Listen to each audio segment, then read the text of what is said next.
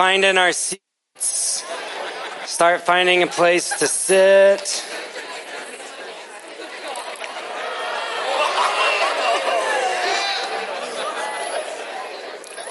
Okay, okay, okay.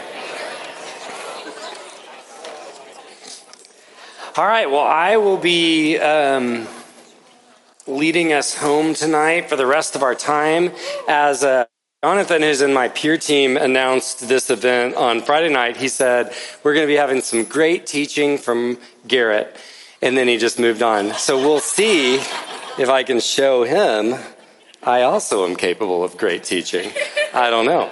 Um, but I did want to do a couple of thank yous. Uh, all these slides, people were like texting during this thing, like, who made these slides? It was not me or Garrett. Um, we probably wouldn't have slides if it was up to me or Garrett. So Angela made these slides. Everyone, oh, probably everyone I'll thank is not in here if I had to guess, but um, but Jalen and Red are in here. They're doing all of our AV tonight and doing a great job. I think we're troubleshooting right now, trying to get some slides up. Um, and Mandy and Paul planned all the food, so make sure and thank them. We also have two staff birthdays tomorrow. Um, Becca Wilson from up at UNT, yeah. Yeah. And then my beautiful wife, Sarah, over there. So, um, I don't really want to sing over the mic. Who's starting it? Yeah. Okay, and then the last, the last uh, group I want to thank is you guys for showing up to learn tonight. Um, this is a this is a tough topic, and and I hope that it's enjoyable. But it was not meant in the first place to be entertaining. Uh, that was not our first goal, and so I commend you for choosing uh, to spend this chunk of time to develop yourselves as disciples, to better equip yourselves for the future, rather than another few hours on your streaming service of choice, um, which I know might be more entertaining, uh, but feed your soul less. Um, as I was thinking about this talk tonight, I was reminded of this this clip. I, I uh, really like the show Thirty Rock. I don't know how many of you have watched that show. It is um, it is kind of a, a, crazy show, but it does a lot of commentary on just media and things like that um, in this very zany way. And I was remembering this one thing because I, I, think we get when it comes to, to to truth and all of this, our feelings are something that we cannot really tease out of that. And, and I think there's so many forces, especially when it goes into entertainment and media and things that are so good at manipulating our feelings and making us feel things, um, that maybe we wouldn't feel at another time. And so there was this clip from 30 Rock, and I want to show it. Uh, the setup is that there's been this whole conflict and and I don't even remember the whole thing, but it was uh, but but they have this this video that they show with all this music, like One Republic Secrets, and and it's like and everyone like reconciles because this music is playing, but nothing has changed in this thing. And so uh, yeah, she comes in to, to talk about this. Let's let's show it. You know, some people actually craft stories. And when the story doesn't have an ending, you don't just create one out of thin air by playing music or having people give each other meaningful looks. Sure, that might manipulate an audience into thinking they're feeling something, but it sucks. Tell me what you want to hear. Of all the insincere.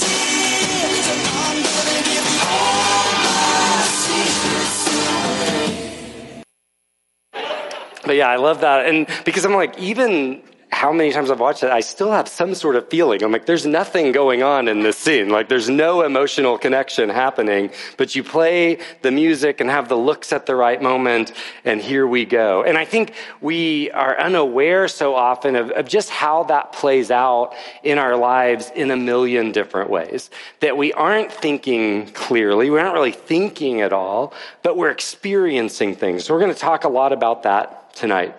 Um, with this whole topic, some of you may want to go much deeper than what we're able to do, even though this seems like a long teaching.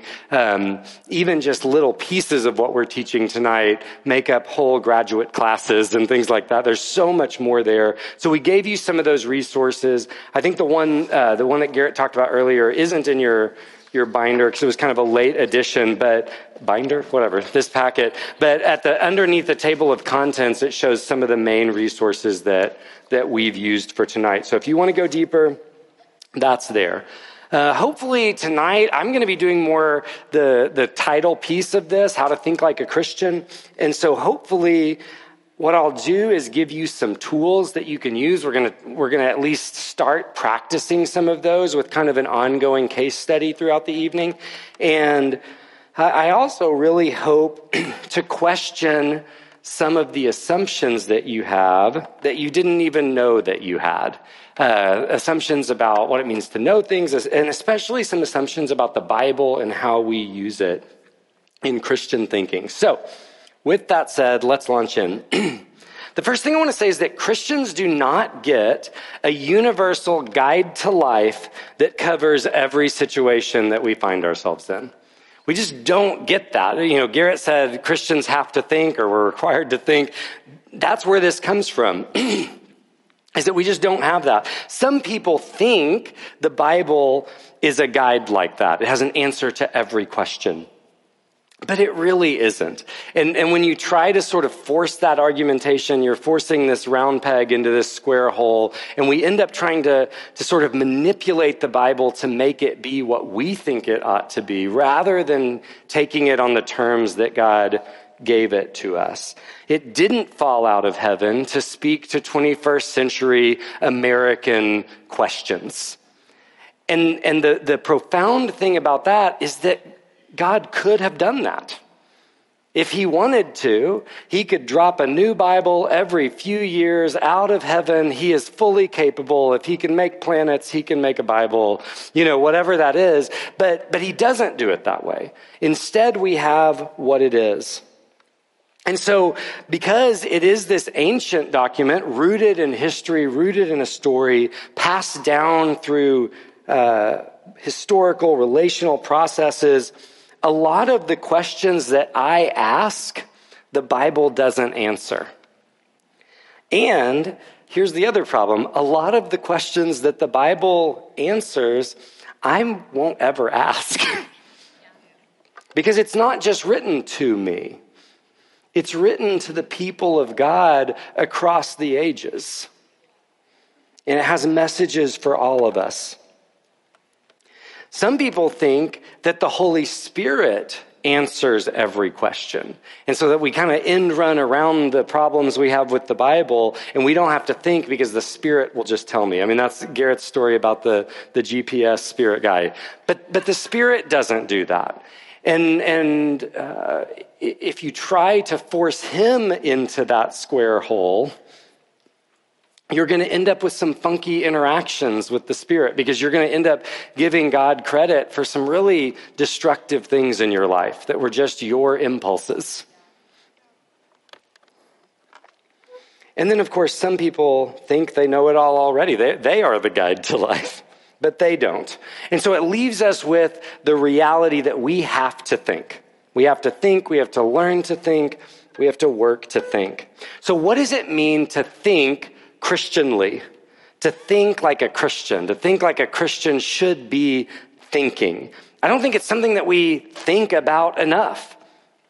So much of what we get, we just sort of hear from other people and we cobble together a set of beliefs based on some sermons and some things our parents said and some things we read and some things we heard on TV and, you know, or in, in whatever shows we're into.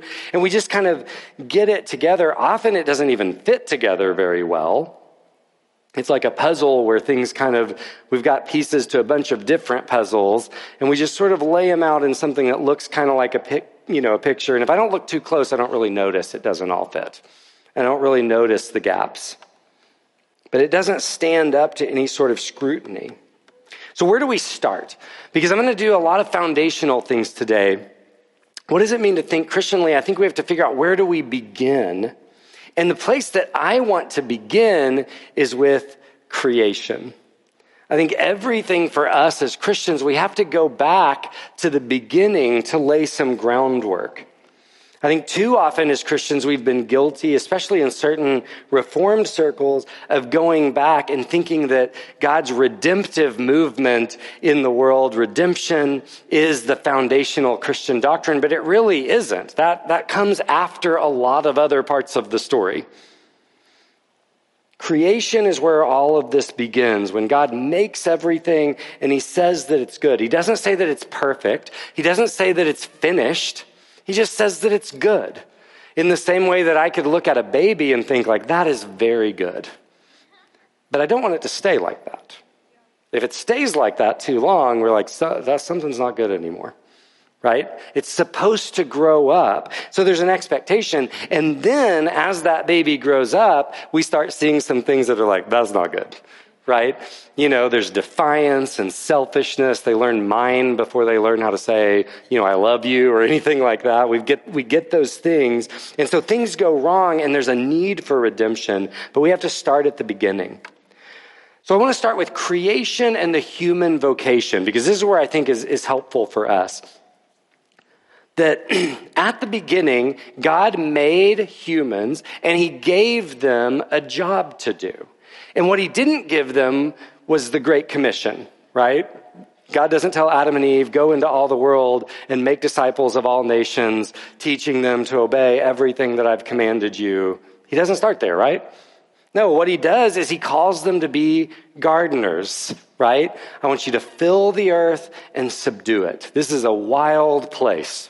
And so you are going to be shaping the reality here. So, and, and, this is the beginning of a lot of our FOJ studies. A lot of you have been wrestling with that, that God comes and we see him giving light and life and order to this crazy place. And then he makes humans and he says, you're supposed to look like me. And so what is the expectation? We only know a couple things about God so far and that it's someone who gives life and light and order to things. And so that is the human vocation. It's permanent. It's about cultivating the kind of world that God wants this to be. And that is our generic human vocation. We all are called to that. And it's permanent in the sense that even in the imagery that the scripture gives us of the new creation, at the end of all of this age, we're still doing that stuff. We live in a city and, and we're still doing all of these kinds of things. It doesn't present this as a wholly different kind of creation, but as a continuation of this one. So we start in a wild garden and then we get to this midpoint that we would call Revelation and we're in a garden city. Things have moved forward and are going to continue to. But then we get a second vocation and that's where I, I, would say salvation and the Christian vocation. But this is a temporary emergency situation. Something has gone wrong in this world. Things are awry. And so we have to participate in redeeming the world. And that's where the Great Commission comes in. Creation and the human vocation calls us to love God, to love our neighbors, to do our best to produce His goals in the world, the emergency situation is like we've got to pull together a people of God who can actually start doing this stuff again, who can do it the way that God wanted to do it. And so we have to be careful as we do this thinking like a Christian thing, not to fall into the first trap that I think we often fall into, which is to think that we, we should only think in terms of our Christian vocation. That if we're not thinking about the Great Commission, it's not spiritual. You know, if I'm going to work as an engineer or a nurse, or if I'm, you know, staying home with my kids for the evening, or if I'm out hanging out with a friend, or like those things aren't spiritual. They don't have anything to do with God. And so everything that's spiritual is when I'm reading my Bible and I'm praying and I'm, you know, sh- sharing a gospel presentation with someone. But actually, ironically, that is secularism. That is secularism. Secularism, as Garrett talked about, is that worldview that teaches that there's a, a distinction, a, a break between the spiritual and the secular parts of our lives. And so, somewhere along the way, Christians just swallowed it hook, line, and sinker. The truth is, everything that we do is spiritual, everything that we do matters. And so we can't separate out some things are Christian thinking areas and some things are just worldly thinking areas. No, if I'm a Christian, I have to think like a Christian everywhere. What I don't mean by that is that we have to have some sort of Bible verse stock answer for every kind of issue at all. And that's what we're going to dig into here in just a minute when we start talking about our different resources. But I also want to talk about two fundamental convictions that I have and these are both based on the idea, um, which isn't up here, that God is good. So if, if God is good, I think we can then assert these two things. The first is that because God is good, if He gave us a job to do, He is going to give us what we need for that job. Because He's not a gotcha kind of God. You know, he didn't set Adam and Eve up for failure. Go do this, but, you know, you're going to screw it up and then I'm going to, you know, stand back and laugh at you. He will fully resource us for what we need, for our vocations as humans and as Christians. He won't give us a job and not give us what we need to do it. That does not mean he will give us everything that we want to be able to do that job. He'll give us what we need. The second is that God will fully resource you for your specific vocation. Whatever role you play in bringing shalom to the world. But again, sometimes I think that we think that means I need to be right about everything. I need to know everything. I need to understand everything. I think if there's one thing we can learn from history, it's that God can often get done what he really wants done without humans knowing and understanding everything. And so maybe you being right and you knowing everything is not one of God's major priorities.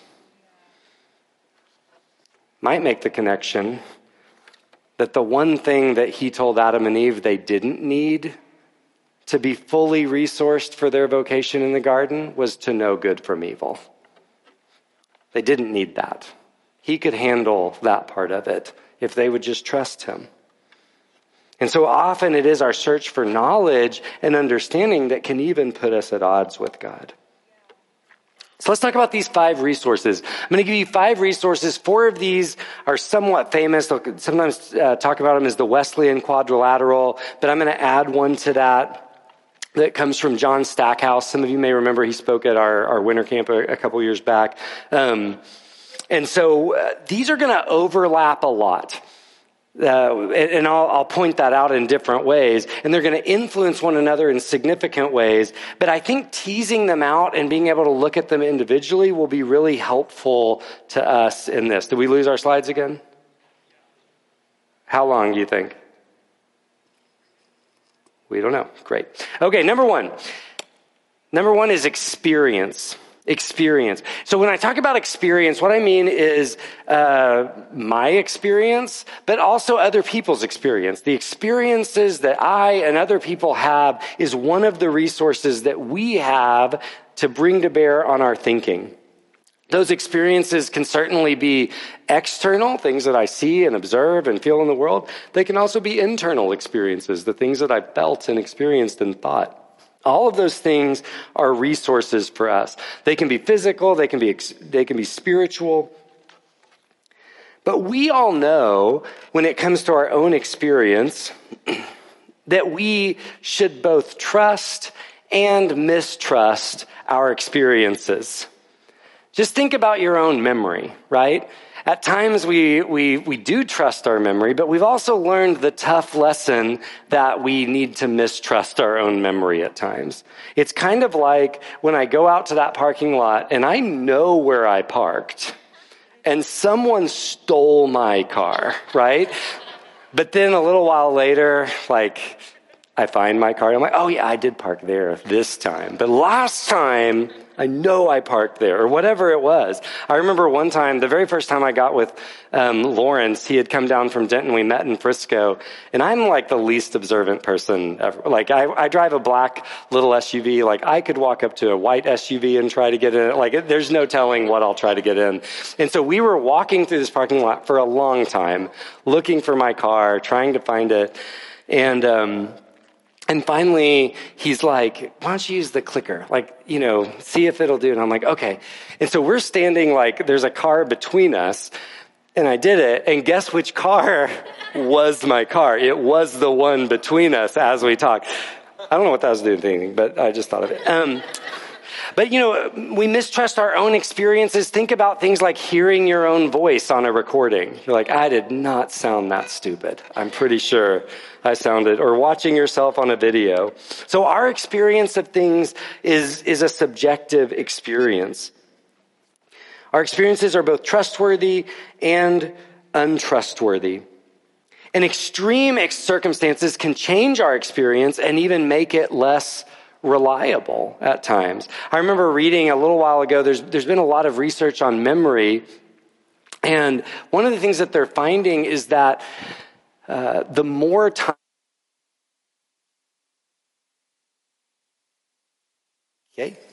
I'm back on. Okay. That the more times we think about something, the more time we access a memory, the more that memory changes.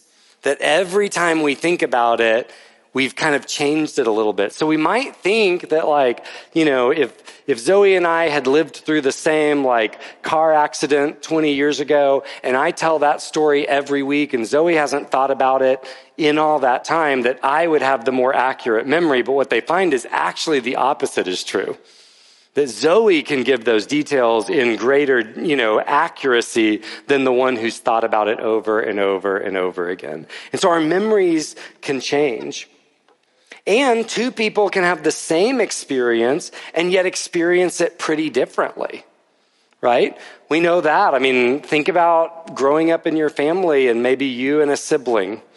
How you, you know, basically the same experience, but we'd experienced it pretty differently. I read about a, a study on pain one time this guy was in a in a military hospital and so he had uh, some severe burns on one half of his body. And he was just intrigued by this, uh, by, by the different ways these different people experience pain. So they got this, this vat of water that was like heated to, I don't remember, it wasn't, wasn't quite at, um, at a boiling point, but it was like a very painful, like over 200 degrees temperature.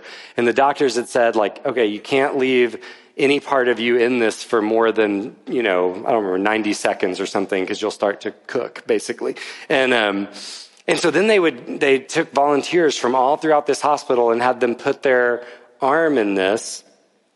And how long can you keep it in there? That was all the, that was all the experiment was. And what they found is that people who had had extreme things, burns, amputations, things like that, were able to keep their arm in there for the entire 90 seconds. And people that had come to the hospital for relatively minor and painful things were like, five seconds, I'm out of this thing. And so you find that this, this objectively exact same stimulus is experienced very differently by different people based on other experiences that they've had. So just because something was positive for me, it doesn't mean it would be for everyone, and vice versa going to the same church, going to the same high school, having the same friend, dealing with a particular struggle, you know, coping with certain experiences, or even coping with the, the sinful things that, that we do. You know, what is really destructive in one person's life, another person seems to get away with. So we have to be careful not to flatten out our experiences. And I think this is really important for us, just as a side note for Christian ethics, because I think sometimes rather than thinking about what's right and wrong, we, we sort of make it where we have to sort of sell what's right to ourselves or to other people. Like, it only matters if it's going to hurt you. You know, um, and, but again, that's kind of like saying we, uh, I think I want to do this. It's kind of like saying, let's only teach our kids not to steal if they are guaranteed to go to prison if they steal. You know, it's like if, if anyone can get away with stealing, then it doesn't really matter if they steal because it didn't hurt them. See, we don't teach our kids not to steal because, because we know it's going to come back to bite them. Some people get away with it. We teach our kids not to steal because we don't want to live in a society of thieves. Because what we do affects the whole, because there's an aggregate impact to these decisions. And that's where I think, again, a lot of times our, our logic around drug use or around alcohol or around, you know, sex between two consenting adults or all of these kinds of things, we're not really doing Christian ethics. We're just doing this sort of individualistic, selfish thing of I can do whatever I want to do as long as I can get away with it. But that's not really the basis of how a Christian thinks about things. So, all that tells us that we have to test our experiences. We have to test our experiences. We even have to test our spiritual experiences. I remember um, one of our, our past winter camp speakers um, comes from a, a more uh, charismatic uh, background and, and very much believes in, in spiritual warfare. And he's, but, but one of the things that he was sharing, he said, But I've realized that a lot of demon possession can be cured with a hot meal and a good night's sleep. It's amazing what starving, sleep deprived people will experience. And it's not really spiritual, even though it feels that way.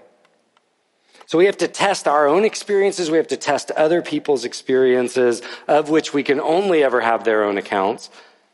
So we can listen carefully, we can ask good questions, but we can't ever assume that an experience tells me the truth in its fullest form.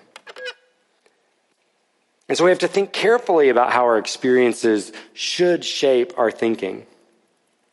But here's the real kicker. In one sense, all of these other resources I'm going to talk about tonight have to come to us through our own experience of them.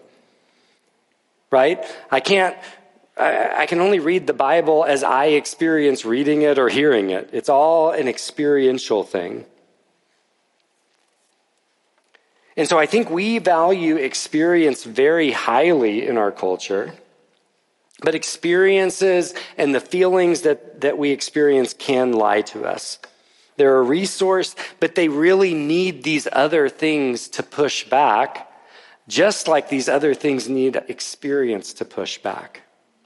So here's what I want you to do, and we're going to do this a couple times throughout, is uh, you have some space just at the very back of your packet, that the end of that last page, and then on the, on the back. And I want to I want to take some notes as we go through, and I want to take a tricky topic. And we're not going to think through this topic, but I want you to, to think just with a friend next to you, or if you want to work by yourself, you can, just for a couple of minutes. What experiences, whether yours or others, are available to you something you could access as resources to thinking through the topic of what should we think as Christians about gender and biological sex and all of the, the various kinds of transgender kinds of issues going on in our culture. What are the resources? So it's a big topic. We're not going to have any answers to that tonight, but I do want you to start thinking through how you might go about thinking through this topic Christianly. So just take two or three minutes, again, here in that blank space, write experience, and then start kind of brainstorming together. What are the experiences that you could have access to as resources? Go. Okay, I'm going to keep going just for sake of time. So hopefully you got some things. People you could consult, ask about that. You could spend time reflecting on your own. Uh, there's a lot of different ways that we experience those topics. Okay, the second one I want to talk about is tradition. Tradition. It, uh, it comes from the Latin traditio, which means, I don't know if I said that right, but it sounds kind of Italian, um, which means to hand over. Something that's been handed down or handed over to us is what tradition is. So we are recipients of a wide range of traditions because we're each a part of so many different groups, right? We're a part of national groups, religious groups, academic, family, ethnic, social groups, clubs, friend groups, etc. And each of those groups sort of implicitly expect us to receive those, their traditions willingly and fully participate in them. Sometimes we even have, you know, tensions between those groups. You know, some of you are experiencing that with family and going off to college or, you know, uh, your, your church group versus friend groups. I was thinking back like when Sirac was in ROTC. Did y'all know that? That was an important week of his life. But, you know, wearing that uniform on Fridays really messed with his tradition of being cool. And so he had to make a, a choice. But you know what I'm saying? It's like, okay, so here's, here's two different groups. I've got a friend group and I've got this organizational group and, and there's a clash of values there. And so I've got to make some, some choices. And so the, the image that I want to give you, the, the metaphor I want to give you is that we have to do a lot of laundry. And, and I like this picture because I, I, do think wearing clothes is often reflective of a lot of different traditions. So like last weekend, I was in San Diego. And in one 24 hour period, you know, I wore like athletic clothes to go hiking. I wore a suit to officiate a wedding. I wore casual clothes to walk around the city. And those are all traditions. And it's just kind of in a short period of time, we just find ourselves changing clothes. But I mean, like, could I hike in a suit? Sure. I mean, it, it does the job. It wouldn't be comfortable. You know, could I do the wedding in athletic clothes? I did do the rehearsal in shorts and a t-shirt because of traffic. And, um, it wasn't my favorite. But, but they're just traditions. And we bring different traditions of thought to different groups and different environments. And it's all based on sort of what, what has been handed down. I found a quote that said, We become different versions of ourselves in order to best fit into this or that culture. Have you experienced that? You know, you go home, you go hang out with your friends, you go sit in class, we become different versions of ourselves. I don't think that's the same thing as what Garrett was saying we shouldn't do about values right? Because I go to class and I just sit quietly and look at the front. It would be weird if I did that with my friends, you know, for very long, or if I went home and just sat quietly and faced one wall for two hours. Like, you know, it's like, we, but we have traditions. So there's obviously great strength and great weakness in tradition. We can be constrained or, you know, reassured in very Christian ways of thinking and acting, and also in very unchristian ways of thinking and acting because of traditions. I find that it's easy to leave behind my focus on worldly things when I'm singing a worship song about the cross in church on Sunday morning. It's also easy to focus on physical beauty when I'm at the gym. And so we have to think about our different traditions that, that are wrapped up in the different environments and groups that affect each of us. So I want you to just take one second. I want you to think about one of those. Share one tradition that sort of affects the way you think and act in a certain setting with a certain group or something. Just think of one and share that quickly. Okay, so hopefully you get the point there. Tradition has to be sifted through and interpreted. We can't just take it without thinking about it. What is truly good?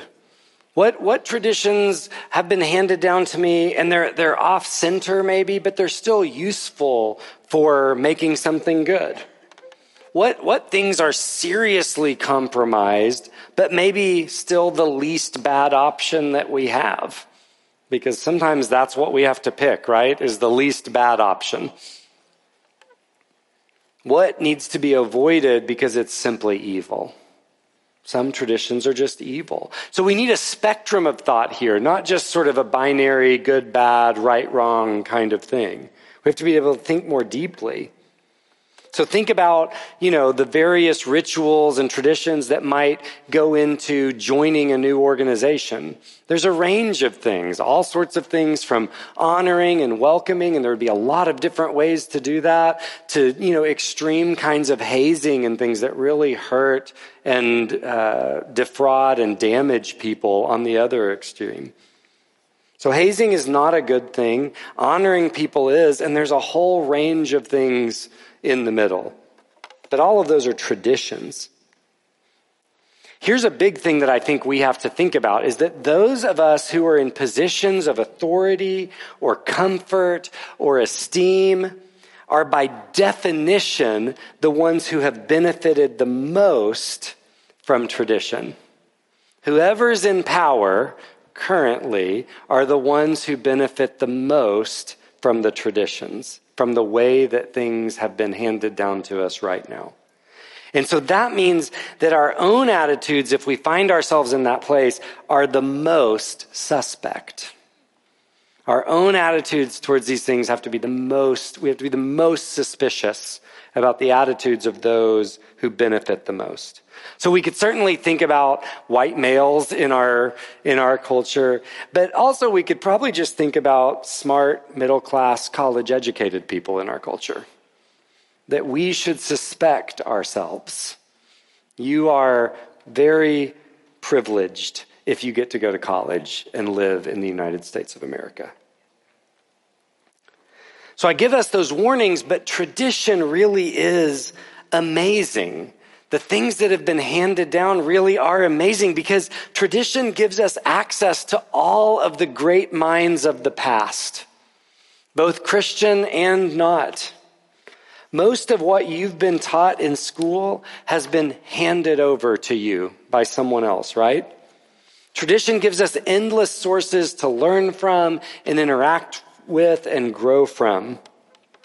So think about all the traditions that we interact with daily national anthems, folk songs, proverbs that we use, medicines that we take, rites of passage, different kinds of uniforms and outfits, the holidays that we celebrate, the ways that we greet and say goodbye to one another, hierarchies, hymns, architectural traditions, poetry, liturgies. We have all the, we're just surrounded by these things we're constantly surrounded by significant times and places and words and actions and objects. And we as Christians have to mine those. I'm using like the, like being a miner, digging to find their value.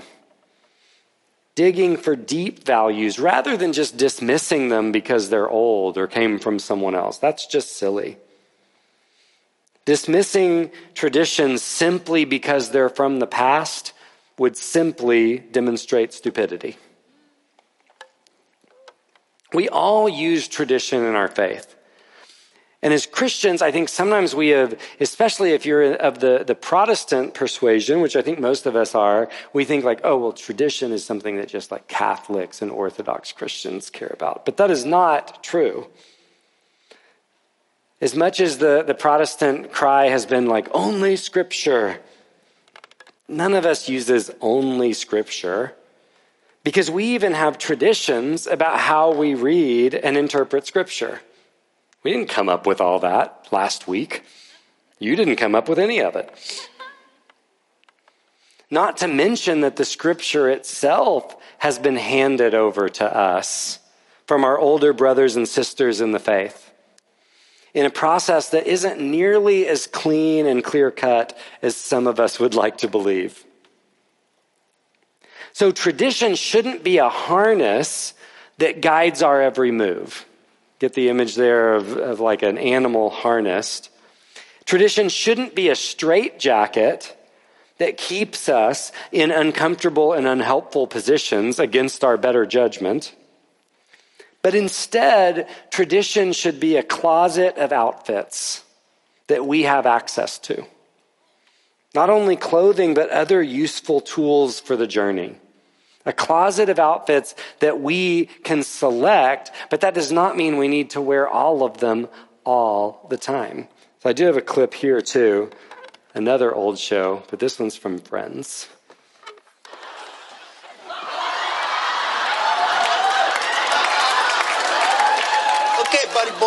This. You hide my clothes, I'm wearing everything you own. Oh my God! That is so not the opposite of taking somebody's underwear. Look at me. I'm Chandler. Could I be wearing any more clothes? Maybe if I wasn't going commando. yeah. I'll tell you, it's hot with all this stuff on. I, uh, I better not do any, I don't know, lunges.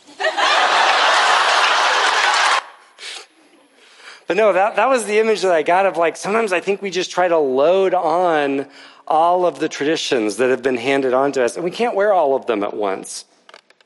We can't simply put on a previous generation's way of thinking and doing everything, much less put on layer upon layer of previous generations' ways of thinking and doing everything. But we can try them out, study them, and use those to design what we need for today. So we need to consult traditions with respect and realism. We need to be realistic about the past, as Garrett was talking about. Some of the, the ways we talk about the, the past in even our own country, it's almost like there's two narratives. There's one where it's this terrible place and everyone was terrible all the time, and one where it was this perfect utopia and everyone was wonderful all the time. You know, it's like, no, like this is it was like it is today. It's a mixed bag. And we can learn from both the good and the bad if we will be realistic about them. But we also need to be respectful about those that these were people doing their best. And just like so often in, in our relationships and stuff, I mean, you know, a lot of my friends and, and family and people like they, I do my best. The problem is my best just isn't very good sometimes. You know, and, and probably you relate to that as well. So we, res- we consult them with respect and realism. Chesterton said, respecting tradition means giving our ancestors a vote in our deliberations. We give them a vote, not all the votes. We don't give our ancestors all the votes, but some votes. And then that frees us both from being a slave to the past, where our ancestors get to tell us what to do, but it also frees us from being a slave to the present where whatever everyone's sort of thinking right now, we just assume they must be right. He called that, um, he was talking about the, the living and the dead, this democracy that allows people, even who can't walk anymore because they're dead, still get a vote. Uh, but he called the people, he says, the, the small and arrogant oligarchy of those who merely happen to be walking about.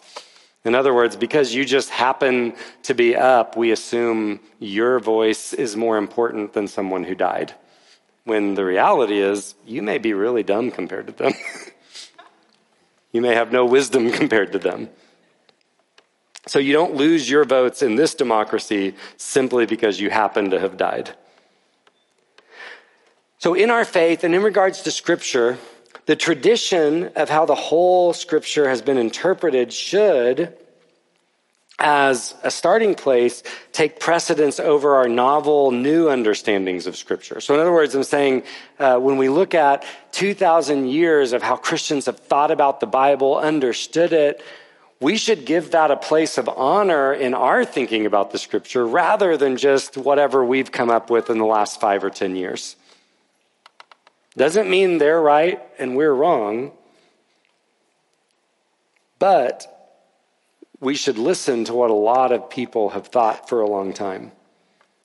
And that shouldn't prevent us from listening for what the Spirit of the Lord is saying today, because God has given us other resources as well. And they also inform and reform our understanding of the Scripture. So let's go back to our case study.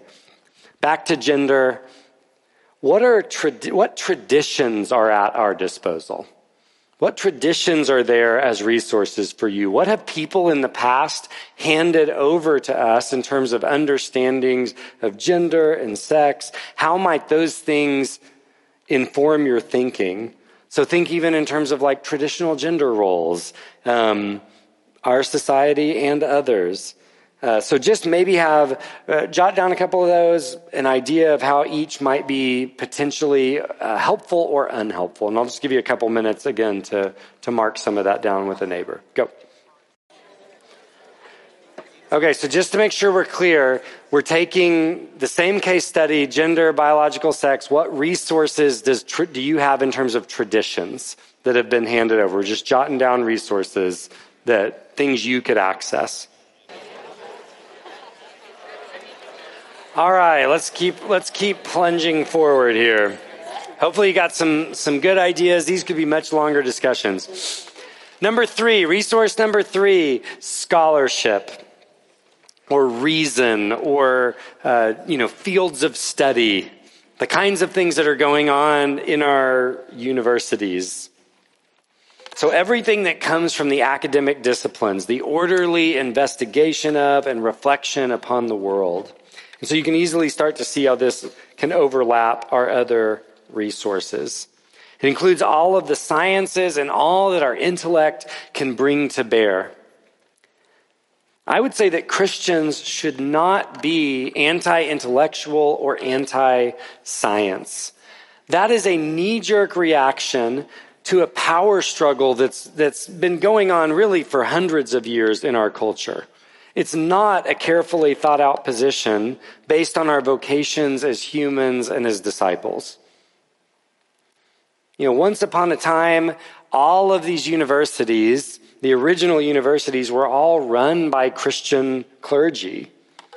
And there, as the sciences began to emerge in their own right, there was a power struggle within those universities about whether those disciplines would have freedom to sort of take the knowledge where it goes, or whether their findings would be controlled and censored by the ministers who were in power. Ironically, now the shoe is sort of on the other foot. And we have the, the hard sciences and things like that are in power. And we, as I mentioned earlier, should always be suspicious of the attitudes of those who have the most to gain from things staying the same. They're the, mo- they, they're the ones who have the most to lose if something changes. And so we see the, the, the universities on the whole become quite anti faith and anti religious. And They don't want those things being taught or explored. But we have to remember our human vocation is making shalom in the world, is making everything the way God wants it to be. And there's so many things that go into that. Right? We have to figure out things like water purification so people aren't getting sick every time they drink the water that they need to live. We have things like indoor plumbing that have improved our lives in so many ways. We figured out how to fertilize crops. I remember hearing a, a podcast that they were kind of wrestling with this idea of like the same person producing so much good and so much evil. And they were focusing on this one German scientist back at the, the turn of the 19th to the 20th century. And the same guy created, figured out how to isolate nitrogen to make fertilizer for crops. And so up until that point, he's the one that made it possible for this population boom that has happened over the last hundred plus years. Because till that point, they just couldn't feed everyone in the world. There was always people starving and starving to death. And so then all of a sudden we figured out how to grow so many more crops. Amazing thing, right? Gave life to millions, maybe billions of people but he's also the same guy that created mustard gas. That was just one of the, the worst weapons that's ever been created. Just awful way of killing people. So we can use these things for good or for evil, but they are a part of God's world. So Christians shouldn't resist intellectual engagement. We need to be at the forefront of it. If we're going to bring those things to bear for God's kingdom and in the ways that will actually be a blessing to others, and not just in the ways that will be a profit to a few. We are striving to be fully functioning human beings, living out our vocation of caring for the world. And we need scholarship to be that and to do what we're supposed to do. Simply in order to keep living, we need science to help us with finding, procuring, and preparing water and food. We need the sciences to live out our calling of caring for ourselves, of caring for the people around us, and of caring for creation. God is interested in human flourishing, not just human survival. So we need to study a whole range of fields as we experience the delight of discovering this marvelous world and universe that God created for us, we get the added benefit of a greater appreciation of God. I remember, you know, just uh, growing up, you kind of, I guess I only really thought about the world. And it's kind of, and this would probably be where Christians were for a long time. Like we sort of, I mean, this place seems huge. You know, even just our planet to us seems huge. It's like, man, God made all of this. And then they figured out actually, like, this is a part of this bigger solar we're like a tiny part of this solar system and that's just a tiny part of this galaxy and that's just the, the tiniest part of this bigger thing and now they're all theorizing that maybe there's a bunch of universes and all this it's like at every stage my concept of god had to grow. Physics has grown my view of how big and smart God is.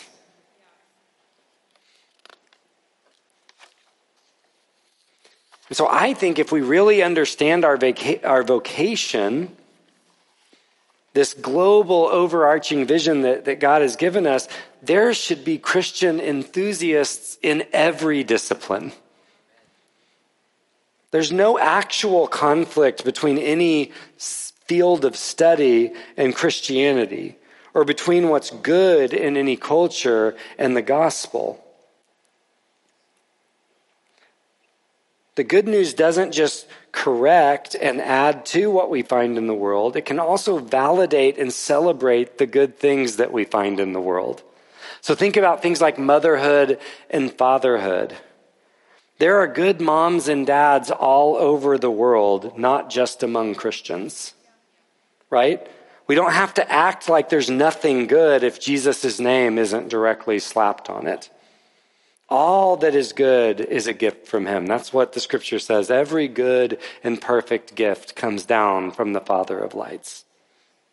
So, I'm not going to spend much more time on that one, but let's do our case study again. When we start thinking about things like gender, biological sex, what resources are available from science, from the social sciences? I know most of us have probably not studied those things, but I want you to start thinking like, what might I go look into? What might be the questions there? Where could you look? So take a couple minutes and jot down some things there. Okay, hopefully you got a handful of good ideas written down there. We're starting to see this rounder picture of when we take when we come to a complicated topic, we got a lot of resources to consult. Number four is art. This is the one that, that Stackhouse adds, and I think it's really helpful. Art as a resource for Christian thinking.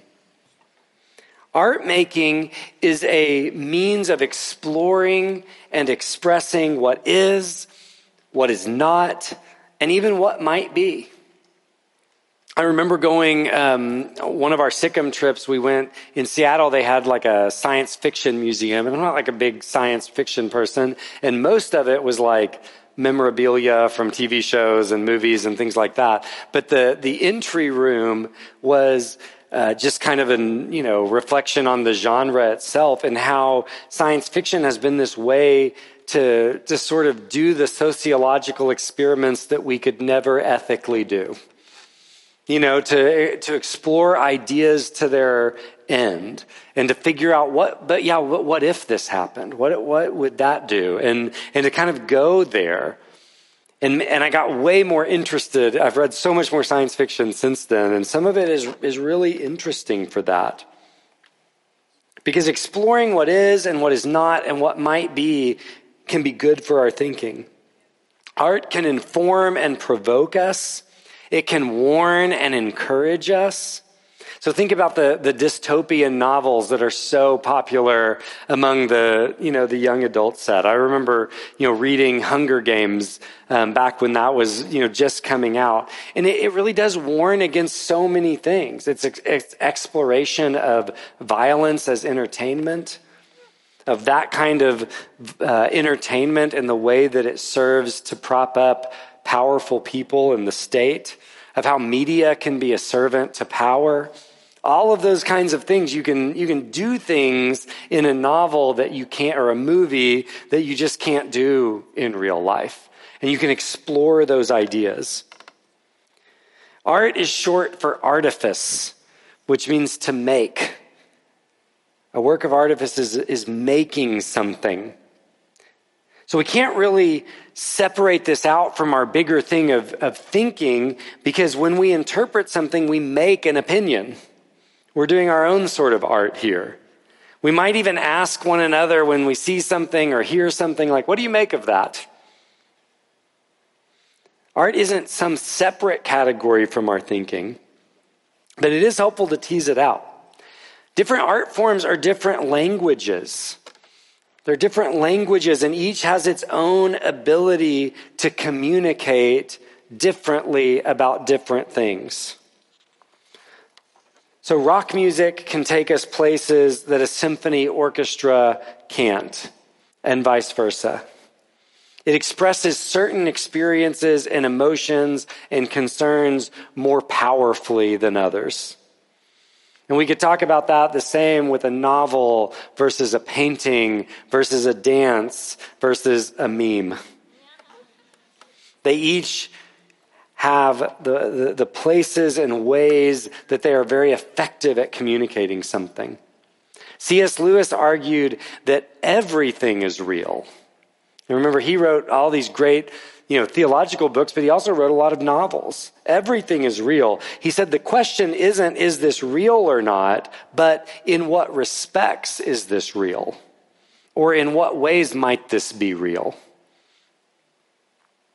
But it's also not just about reality because art suggests things to us. And suggestions can be helpful in ways that facts and arguments are not. We know that just from our discussions with each other, right? You know, there, there's a way when I'm like, let me just suggest an idea. Because if, if, if it's like, no, you have to prove that to me before I will consider it, it's like, well, we've kind of lost our ability to move forward in this conversation. Suggestions can be helpful in ways that facts and arguments aren't. The way forward in our thinking often involves of thinking of what is not yet, of what if or what might be. Some great breakthroughs have occurred in visions and thought experiments and not in actual labs. I remember um, I went to, in, to DC a bunch of years ago with Brad Davis, and uh, we, we did a ton of different museums, but we went to this like international spy museum. And it was really cool. And they had so many things from like the Cold War. I mean, it was like every single version of makeup made into a gun or a knife and every kind of book and anything you would carry. I mean, there's lots of guns, you know, everything's hidden in all these things and vehicles and all this stuff. But the thing that was most interesting is they were talking about how this was all, you know, during the Cold War. And of course, this was when the Bond movies were so popular. And they were basically saying like people thought that James Bond you know, that, that that whole thing was like, oh, here's what the CIA is doing. We're kind of figuring that out. Now let's like show the culture. And they were like, actually, now that everything's sort of been, you know, unclassified and released, it was exactly the opposite. The CIA would see things on Bond movies and then go make it. And so they were getting their ideas from art for the things that they were able to do. Metaphors are a form of art. They can expand our list of options. They can clarify our comprehension of problems. They can open our imaginations to innovation. I think about the book of Revelation, which I think is an amazing work of art. And we lose so much when we think of it as just some sort of like roadmap to the future, rather than an opportunity to open our imaginations to see the world as God sees it. I remember um, uh, right near at the beginning of Revelation, John just says, uh, On Sunday, when I was in the Spirit, I turned and I saw. And then he begins to describe. And, and uh, I remember hearing Brady Bobbink one time saying, Revelation is what the world looks like to a man or woman who is in the Spirit. So I'll do this activity with the, with the apprentices when I teach their eschatology class, where instead of like us piecing through Revelation line by line and trying to figure out if the locusts are a certain, you know, model of helicopter and which horn is Russia and, you know, all this kind of stuff, is that I'll, I'll just say, I want you to, to sit and close your eyes and I'm going to read you the book, and I want you to imagine all of the sights and sounds and even tastes and feelings that it describes. And let this powerful imagery wash over you. And then let's talk about what you heard. A very different experience when we, when we take it on its own terms. So, Stackhouse, I think I gave you this quote so you could kind of chew on it. But he just says, Art nudges us, gestures to us, even dashes ice water across our faces so that we exclaim, Wow, I never saw that before. It's not all there is to the matter, of course, but still, there's something here that I simply must consider.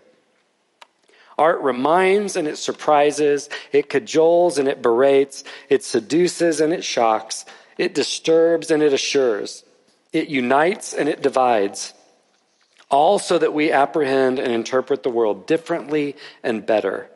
And that is a set of tasks obviously helpful to the project of responsible thinking. So, back to our case study. What resources, existing or potential, might art bring to your thinking about gender and biological sex? Take a couple minutes and think through that. Okay, okay. Again, a great one. That's a great one to share uh, with each other. I know I read a novel, um, pretty famous sci-fi novel called *The Left Hand of Darkness* uh, by Ursula K. Le Guin, and she explores a world where humans only have one gender. And this man comes from outside to try to kind of live among these people. Um, and it, it, does explore some of these ideas. Pretty, pretty interesting stuff to sort of for someone to sit and think so deeply for so long about what what might that be like. What are the dynamics here? Okay, last resource, the big one that we've been leading up to, is Scripture. But hopefully, I mean, this might be where I make some of you mad. We'll see. We'll go. Um, I want to start with I want to start with some bigger question of what is the Bible? Because I don't want us to settle for a simplistic answer. So a bunch of things I want to say. First is that your translation of the Bible, whatever translation you choose, comes from a particular network of scholars and churches and that means that not every scholar in every relevant field was consulted for your translation. It's limited. Previous translations have been consulted, or at least known by those translators. I've, I've, at least never heard of a Bible translator who had never heard of the Bible before they started translating it. And they can't get those previous translations out of their mind as they work. They're there. It's a part of their experience. We like to imagine that they're translating from the original. We talk about the original. What do you picture when you hear the original text? But the reality is that the Bible behind our Bible, the original, is actually made up of thousands of fragments. They're held all over the world by different scholars and museums. And we have to sort of you know, go from that. They, they generally match very, very well, but not in every jot and tittle, as the King James would call it. At least some of the books of the Bible are clearly stitched together from previous documents. And I say clearly because there's a lot of debate about this with a bunch of books, but things like the book of Kings refers to its sources. It talks about the sources that it's using. And then Chronicles clearly quotes long passages from Kings while also changing things, adding things, cutting things. The Gospels seem to have relied on some sort of common source material or common collection of Jesus' sayings, or maybe on one another in various ways. There's a lot of study there. But these are not all being produced 100% independently. So we have fragments before the Bible becomes the Bible, and we have fragments after it becomes the Bible. What we don't have is some single intact Hebrew version of the Old Testament dating from Old Testament times, or some single intact Greek version of the New Testament dating from the first century. It's just what we don't have, and most likely never will. Even with individual books, the question of what an original copy would look like can be tricky, and that question is different from book to book. But nevertheless, we don't have a single one of those. We don't have an original copy of a single book of the Bible. So, what we do have is what the people of God who came before us recognized as Scripture, as coming from God, and have carefully preserved and treasured and copied and passed down and handed over to us as God's Word. And so we need a theology of inspiration that can include God overseeing and inspiring that entire process from writing, editing, assembling, preserving, translating, so that we have His Word to us and not a theology of inspiration that requires a book that fell completed out of heaven and we found it because we didn't get that. if that's what's required, we don't have that. So I think on one end of this spectrum, Christians believe that God selected particular authors and editors, and what emerged is word for word the exact text God wanted us to have. Some of you probably believe that. I would say on the minimum end of the spectrum, it seems to me that Christians need to believe at least that God used literary processes to get us his message. But across the spectrum, the Bible comes to us as God's word, not just as literature. And he expects us to read it and take it seriously as his message to us. But the Bible is not the Quran. See, the Quran, Muhammad claimed to have received by dictation. And so Muslims consider it to have been authored by God alone and that it is perfect in every way, aesthetically and grammatically, as well as morally and factually. But the Bible never makes that sort of claim.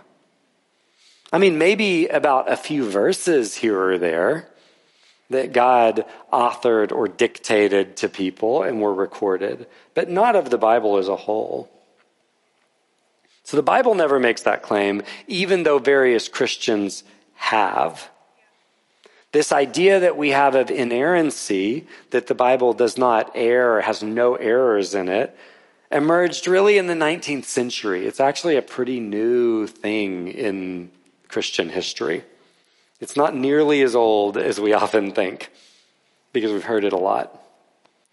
So I think divine dictation, this idea that God sort of dictated the Bible to its authors, is an oversimplification of this process that we need to root out of our thinking because I think it gives us too low a view of Scripture. Because it doesn't take seriously how God has chosen to reveal His Word to us. It only takes the text seriously and not God's methods and intentions seriously. Of every way He could have done it, He chose this way, and I think that says something. And I think we ought to take what it says seriously. No educated readers of the Bible claim that even in the original Hebrew and Greek, there was perfect grammar at every point, for instance.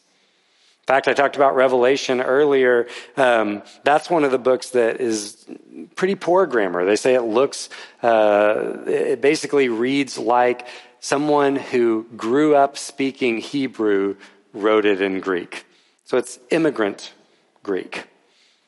The, con- the grammar is wrong, things are a little bit off here or there, and you can kind of see, yeah, oh yeah, they're using word order from another language. But you can read it, just like we could, you know, speak to many of you, it's your parents, but we have friends' parents or whatever. We speak to people who English isn't their first language. I can understand them.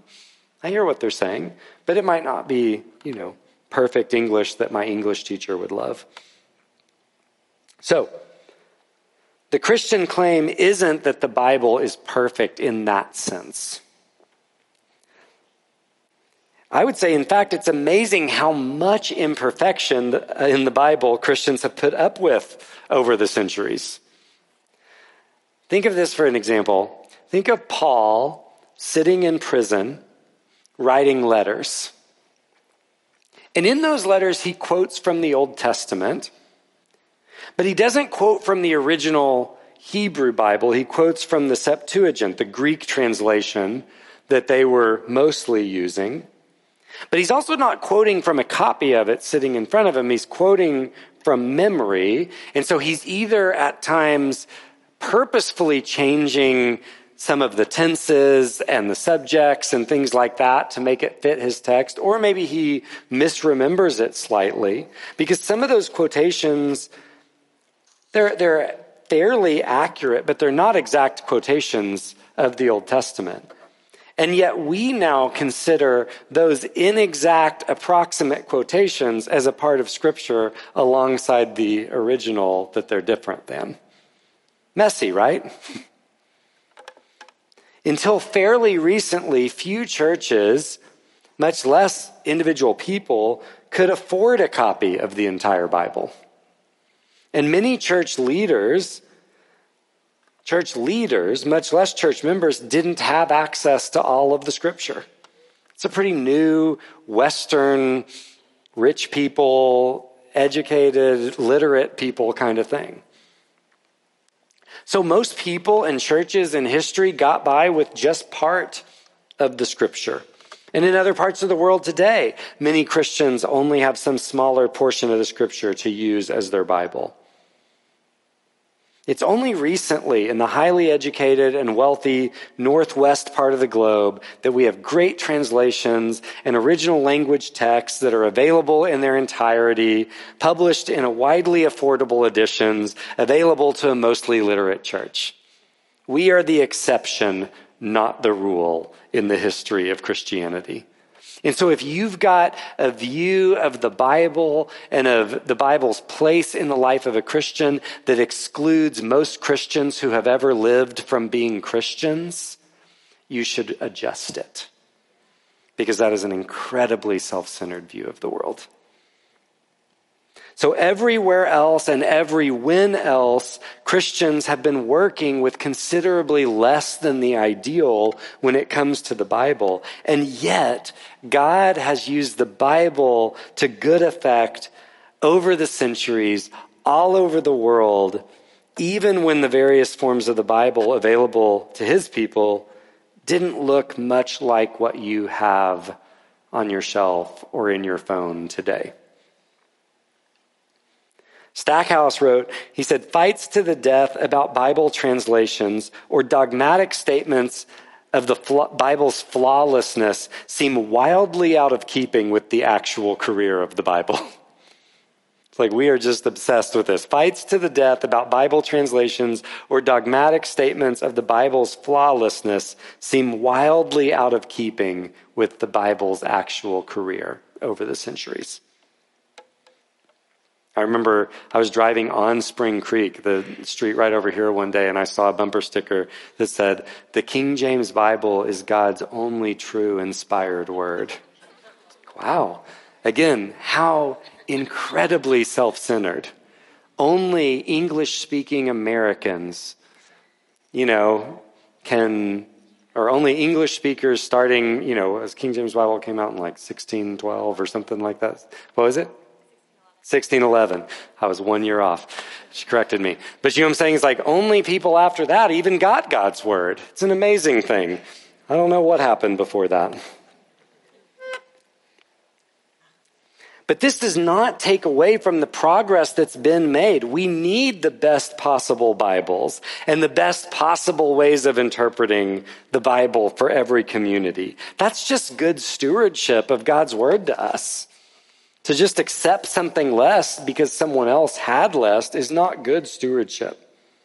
So, in the face of this complicated book, I have a couple thoughts about how we should use the Bible humbly.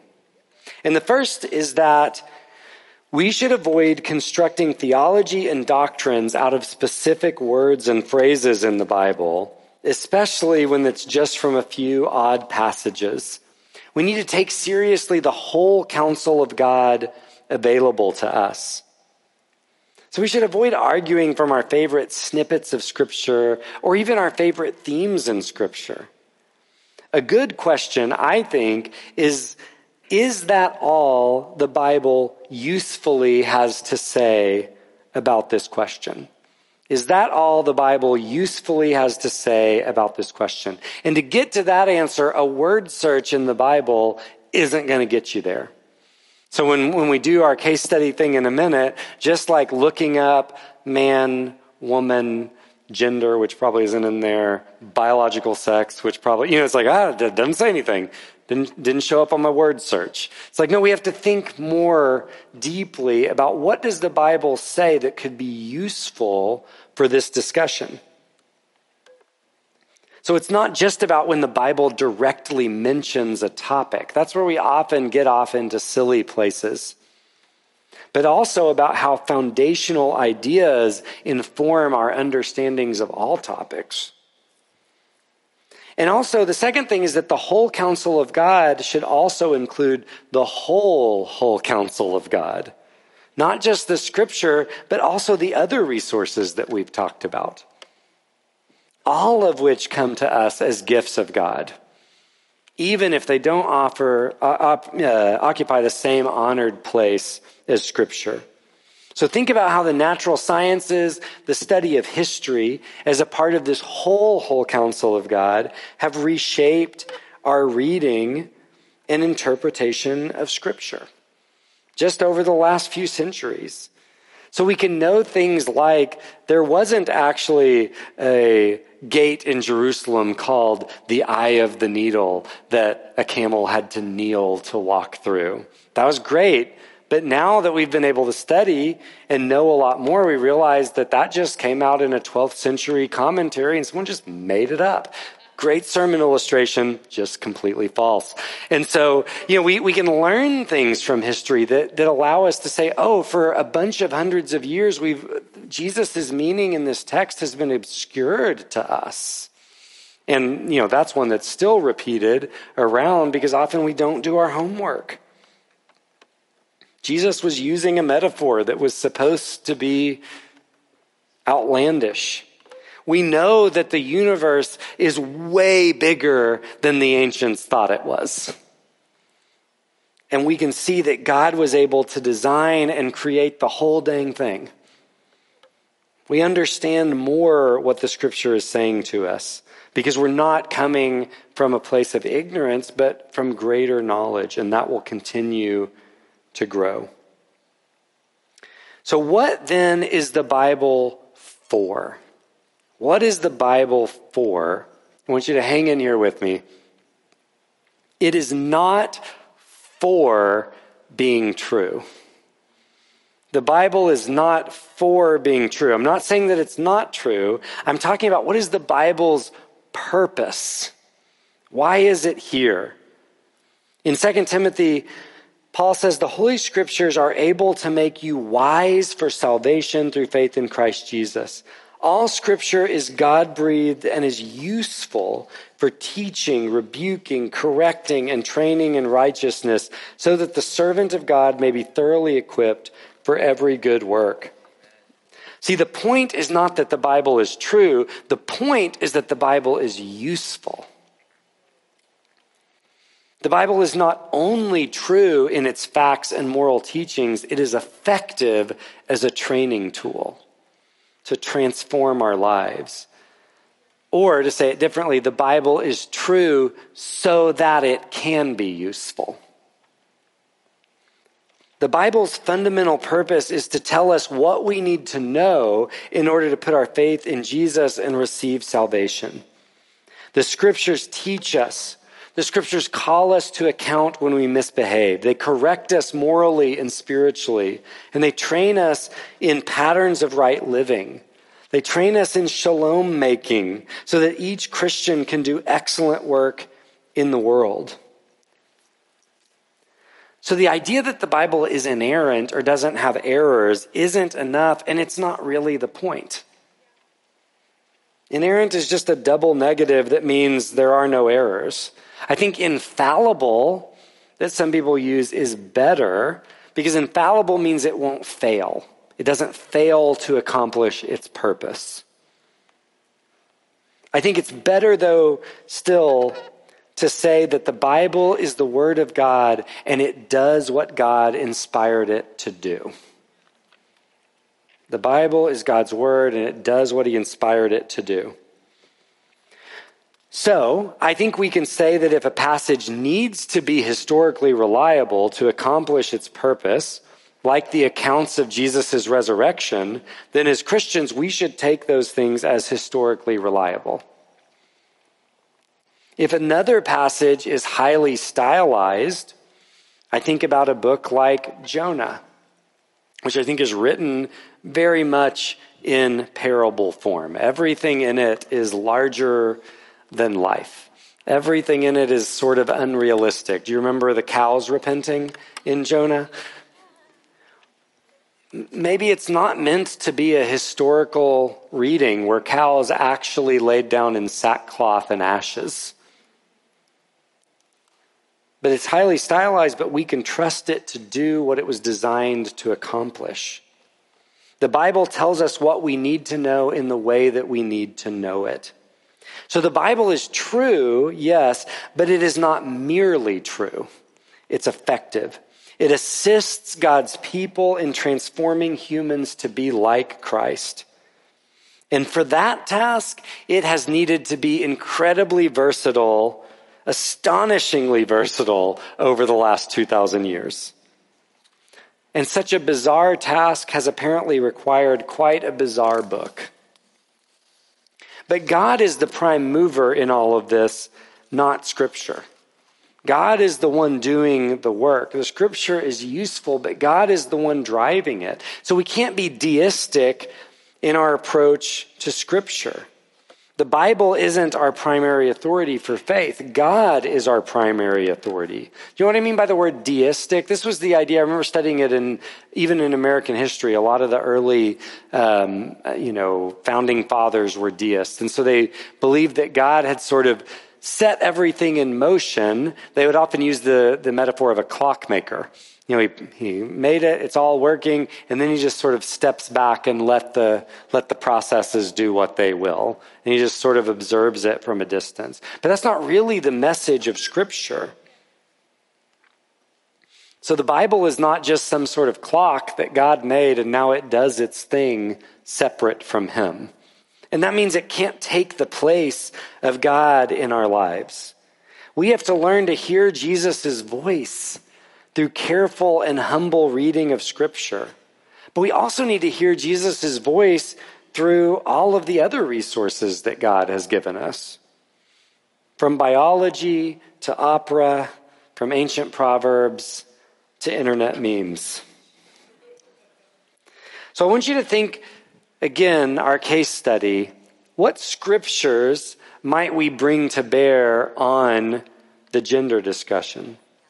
What doctrines and big ideas from the scripture, thinking of things like God as the creator of grace, the idea that you know, we're not going to, our bodies are going to be resurrected someday. Whatever these things might be resources to us in our thinking. So take a couple minutes to jot down some of those and then we'll go our home stretch. All right. So, those are our five resources. So, how do we decide? How do we begin to make decisions and pull all of this together? Well, one, I would say that the scripture has authority in our lives. That's one of our fundamental convictions as Christians. The Bible holds a preeminent place among these resources. And a Christian should never decide a matter against what they interpret the Bible to say. But we need to admit that our ability to interpret is limited. Some people are terrible interpreters of the Bible, even though they might be quite gifted and intelligent in other fields. For example, did you know that Isaac Newton wrote a lot more about Bible prophecy than he did about physics? And it was all wrong. 100% of it. That was his big research. Deep revelation studies, all wrong. So we never decide against what we think Scripture says, even while we remain open to improving our interpretation of Scripture over time. But, and here's the key something that I think is missing so much in our culture today we can decide not to decide. I don't have to have an answer to everything right now. I don't have to have a powerful conviction. I don't have to claim to have the right answer. Sometimes this is the best option available to us, given the circumstances and the amount of information that we currently have. I remember uh, Sarah telling me a bunch of years ago about one of the young men in her ministry um, telling her that he's like, yeah, I don't really know, I don't, I don't really think women should be preachers. And she's like, oh, okay, well, you know, I preach, I lead the ministry you're in, and like, how are you kind of processing through that? And he's like, well, he's like, I figure I have about a eighth grader's level understanding of that doctrine, so I probably shouldn't be making big decisions based on it until I've actually studied it. I'm like, that is a remarkably humble way to approach that you know, to admit I don't know everything. I haven't studied it. Here's just where I find myself right now. If we find ourselves in this circumstance where we don't seem to have enough to make a decision, and it's urgent that we make a decision, we ought to pray. But remember that the goal is not to be right. The goal is to choose whatever option would advance God's purposes in the world. One is about God and his deal, and the other is about me and my deal. I want to be right. The goal isn't to be right. The goal is to choose the option that advances God's purposes in the world. Because God's main concern isn't me being right about everything. And He might occasionally get His purposes done without me believing the right thing about a whole bunch of things. I even think in, in the, the scripture, it's interesting because, um, and, and the end of Paul's life is vague. We don't know. The scripture doesn't record it.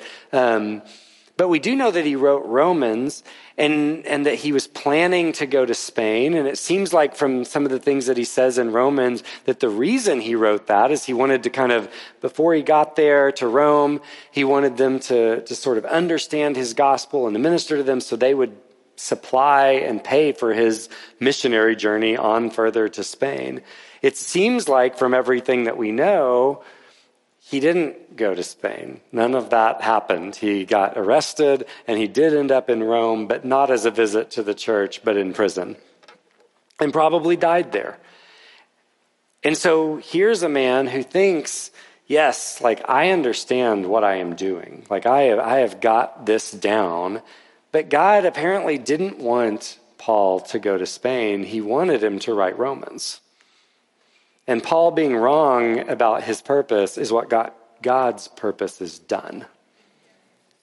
So God's concerns are often much bigger than us and us understanding and knowing everything. The five resources need to be in conversation with each other. They have to be in conversation with each other. And that means we have to, we have to do this messy work of figuring out how to use them. I know for me that sounds a little bit overwhelming. You might be thinking the same thing. I've gotten you to, you know, on the last page of your thing, list you know, a few years worth of thinking, right? You know, resources that would take a lot of time and effort to consult. So, how could you ever make a decision? But let's remember a couple things. We only have as much of the resources as we have acquired. You only have access to what you've already got. You could get access to more. Some of it might be easy, some of it might be very difficult. But you do not have the sum total of human experience at your fingertips. You don't even have all of your experience at your fingertips, right? I can't even remember everything that happened in my life. My parents will mention things, I'm like, or my friends, and they're like, you remember when we did that? And I'm like, vaguely. I don't know. You know, it's like I lived through it, I experienced it, and I can't really even access it. And we could play that out in, in the different ones. I may not know very much scripture. I may not have studied any of the science, etc.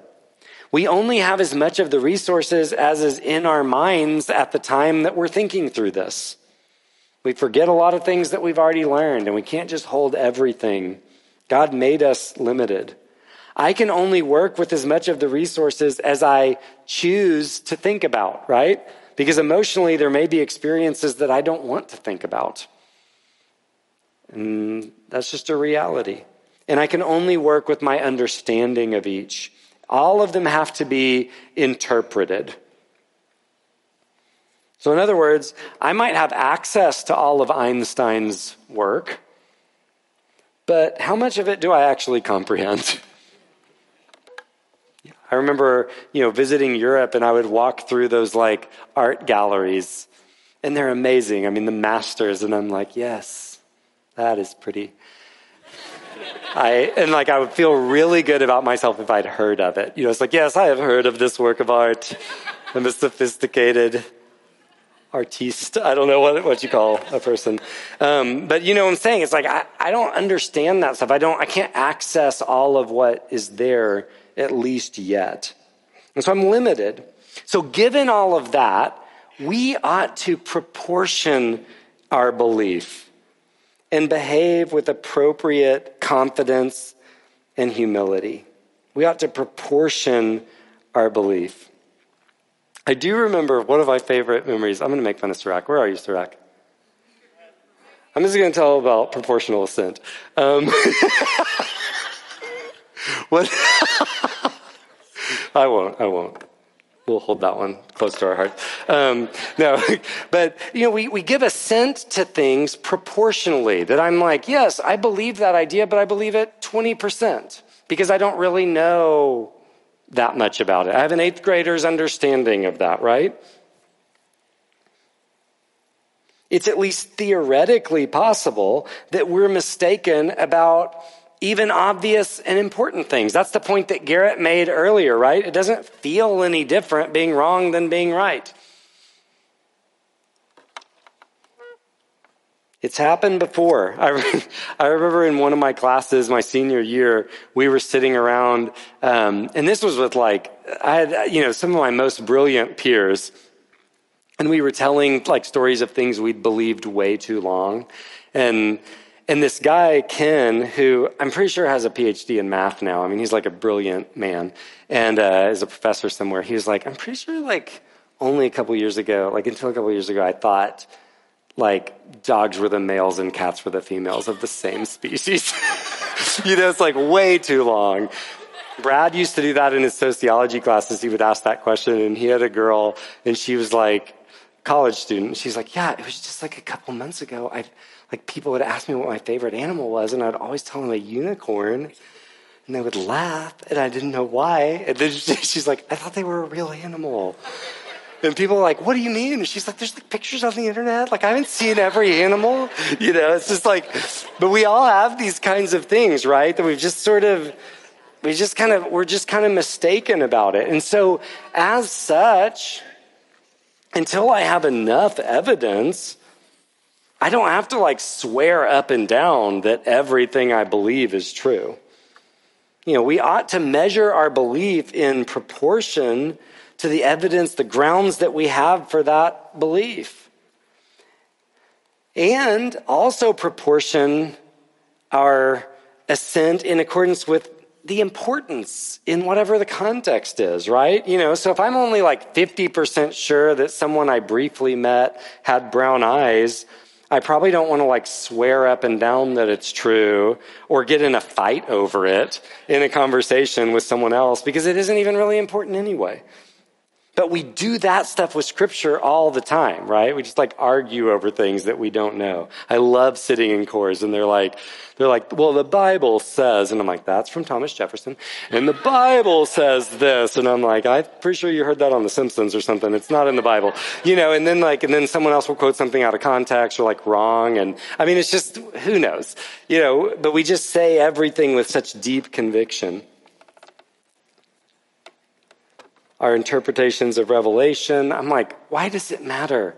God wins. He doesn't need your input. And it's not necessary to live out your vocation for Him. You need to understand that He's going to win, but you don't need to understand the days and the times. I'm not saying that we can make ourselves believe or not believe something. That is impossible, right? And if I offered you right now a million dollars, if you would believe, even for one second, that you were sitting on Mars right now, not one of you could take that without lying. You just don't believe it. You know, you could, you could try to lie to yourself. You could try to convince yourself for the money. But even if we just kept raising the amount, it wouldn't work because belief is based on some sort of knowledge or evidence. We have to have grounds for some such a belief. And I'm asking us to, cons- to carefully consider the grounds for our beliefs. And then be careful what proportion of belief or assent we give based on the evidence for or against. Because most things in life, there's kind of mixed evidence, right? Not only in scripture, but even when we get, you know, Garrett used two plus two is four, but when you get into advanced mathematics and advanced physics and advanced phases of any field, things start kind of breaking down. It's not all clear cut. We're still arguing, we're still trying to figure it out. And this isn't about backing down from a belief because that belief costs us something or because we're mocked for it. That's just emotional stuff. This is about allowing new evidence or current evidence to cast healthy doubt on our current beliefs. You know, that I haven't factored in all of this. Yes, I have a lot of beliefs about Scripture, and on most of those, I'm probably more educated than most of you. But I would not say I have 100%, you know, convictions about very many, if any of them because I haven't studied all there is to study. And so I, it's okay for me to say, yes, here is where I am now. Here is what I really think. So that as humble people, we can qualify our assent to our beliefs. We could use phrases like, it seems to me that, uh, as I understand it. We could say things like certainly, undoubtedly, presumably, probably, apparently, possibly perhaps there's a chance that it's conceivable that, you, you see the spectrum, right? I don't have to just assert everything with the same force because I don't really know what I'm talking about with most things. We don't have certainty about everything, and so we don't need to act like we already do. Imagine your parents' Facebook about politics, right? We don't have to act like we know everything. This has gotten the church in trouble over time.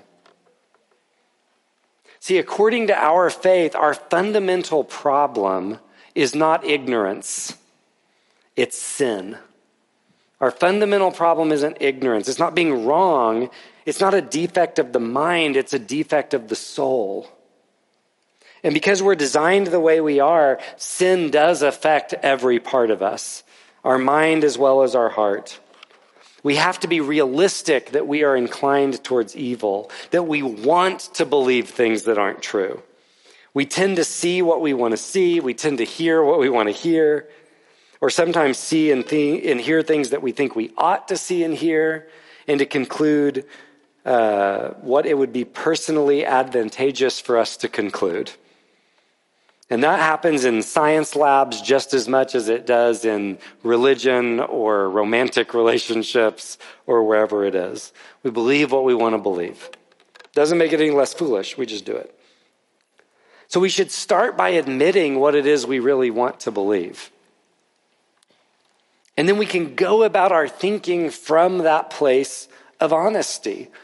That's one of the things my, my dad would say is he's like, when I'm studying a new topic, he's like, I just start with my blank paper, and at the very top, I write what I want to believe. I'm just going to be honest with myself from the beginning. And so that's what I want you to do for a second with our case study is I want you to just jot down some thoughts on this topic. What do you want to believe? Just be honest with yourself. And then give an honest assessment of how strongly you should hold your current opinions on the topic based on what you know. What proportion of assent should you be giving to your current opinions? Okay? Take just a couple minutes for that and we'll wrap up. Okay, well, hopefully, all of your notes there would give you a roadmap and a place to start some conversations um, and thinking about this topic that we're not going to, you know, dig into today, um, but something to, to start exploring. And so I want to wrap up just kind of talking a little bit about the spirituality of all of this that spiritual disciplines help us keep walking with God as we do this whole thinking thing. They keep us connected to Him and listening to Him. They keep our hearts soft before Him. Because we have to be the right sort of people with the right sort of heart to be the right sort of thinkers. The scripture affirms that the fear of Yahweh is the beginning of wisdom. So, reading scripture and praying and fasting and worshiping and confessing and participating in the sacraments and so many other things help us lose evil appetites and develop good ones. Regular attendance at church helps us remember that the gospel, as crazy as it may sound, is actually plausible and credible. We need those regular reminders because the world is certainly regularly reminding us of its messages. Prayer is obviously basic to Christian thought. If you lack wisdom, ask God. That's what James 1 says. If any of you lacks wisdom, he, sh- wisdom, he should ask God who gives generously and without finding fault. It is my most prayed prayer, is asking for wisdom. Our attitude toward wisdom will determine our acquisition of wisdom. Your attitude toward wisdom will determine your acquisition of it. I remember my brother, um, Kale, asking at one point, like, what does it take to be wise? Like, how does someone become wise? And one of the pieces of advice that he got was to read widely fiction, nonfiction, to, you know, to explore ideas, to see things from different perspectives, because often wisdom is about that. It's about being able to look at things from all the angles, to see the things that others don't really see. And yet we have this kind of anti reading culture a lot of times. We're getting dumber. We like to watch things. And certainly there are things that can accomplish some of the same things, but you're not, we're not quite there as a culture where you can just skip the books if you really want to be a deep and wise thinker. I talked about this at our SICM back in, in the uh, early fall, but um, you know, talking about people like, I don't really like those kinds of books, or I don't really like reading. And, and wrestling with this question, like, would you read anyway to bless or impress the woman or man you're infatuated with? Would you read out of gratitude to a parent or friend who's gone blind and needs you to read to them? Would you do it as an act of love for God who sent his word to us and preserved his words for us? so that we could be more profoundly prophetic in the way that we live in this world and not just pathetic. So, we can grow in wisdom. and that love should govern everything. For the Christian, knowledge cannot replace love. Knowledge cannot replace love. Paul says knowledge puffs up, but love builds up. But neither can love function without any knowledge. So let's look at Paul's prayer to the Philippians as we wrap up. Paul says, And this is my prayer, that your love may abound more and more in knowledge and depth of insight. That your love would abound in knowledge and depth of insight, so that you may be able to discern what is best and be pure and blameless for the day of Christ, filled with the fruit of righteousness that comes through Jesus Christ to the glory and praise of God. And then I, I put this and one more quote from Stackhouse because I think he's wrestling here with this thing of like, man, this is hard. All this thinking like a Christian stuff is hard. Why doesn't God just give us the answers? Why doesn't He just, you know, I saw the Matrix. Why don't He just kind of like plug me in and beam it in, and then I've got the right answers and I can just do the right things? And so he asked this question Couldn't God give us the results of difficult Christian thinking and decision making more directly, bypassing those things entirely? Perhaps he could. Although, in at least some cases, it would be difficult to imagine just how things would work.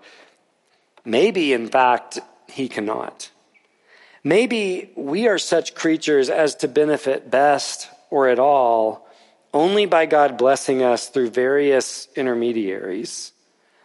Instant revision of our minds or souls might be too violent for us, or inauthentic, or something bad, such that God must take, as he generally does, the longer, indirect route.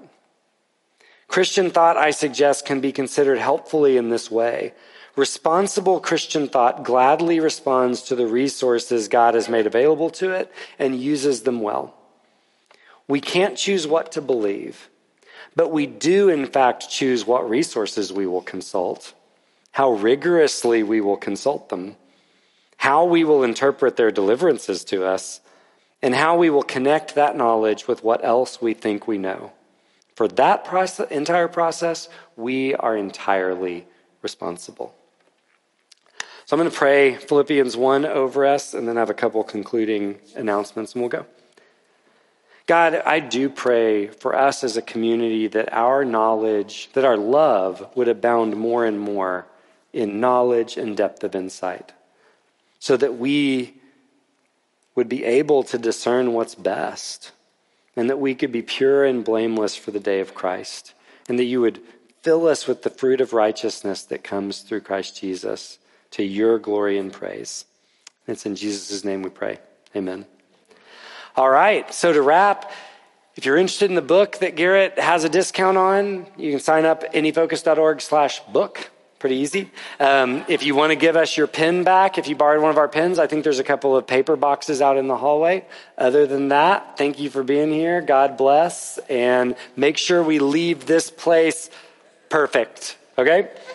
Thanks.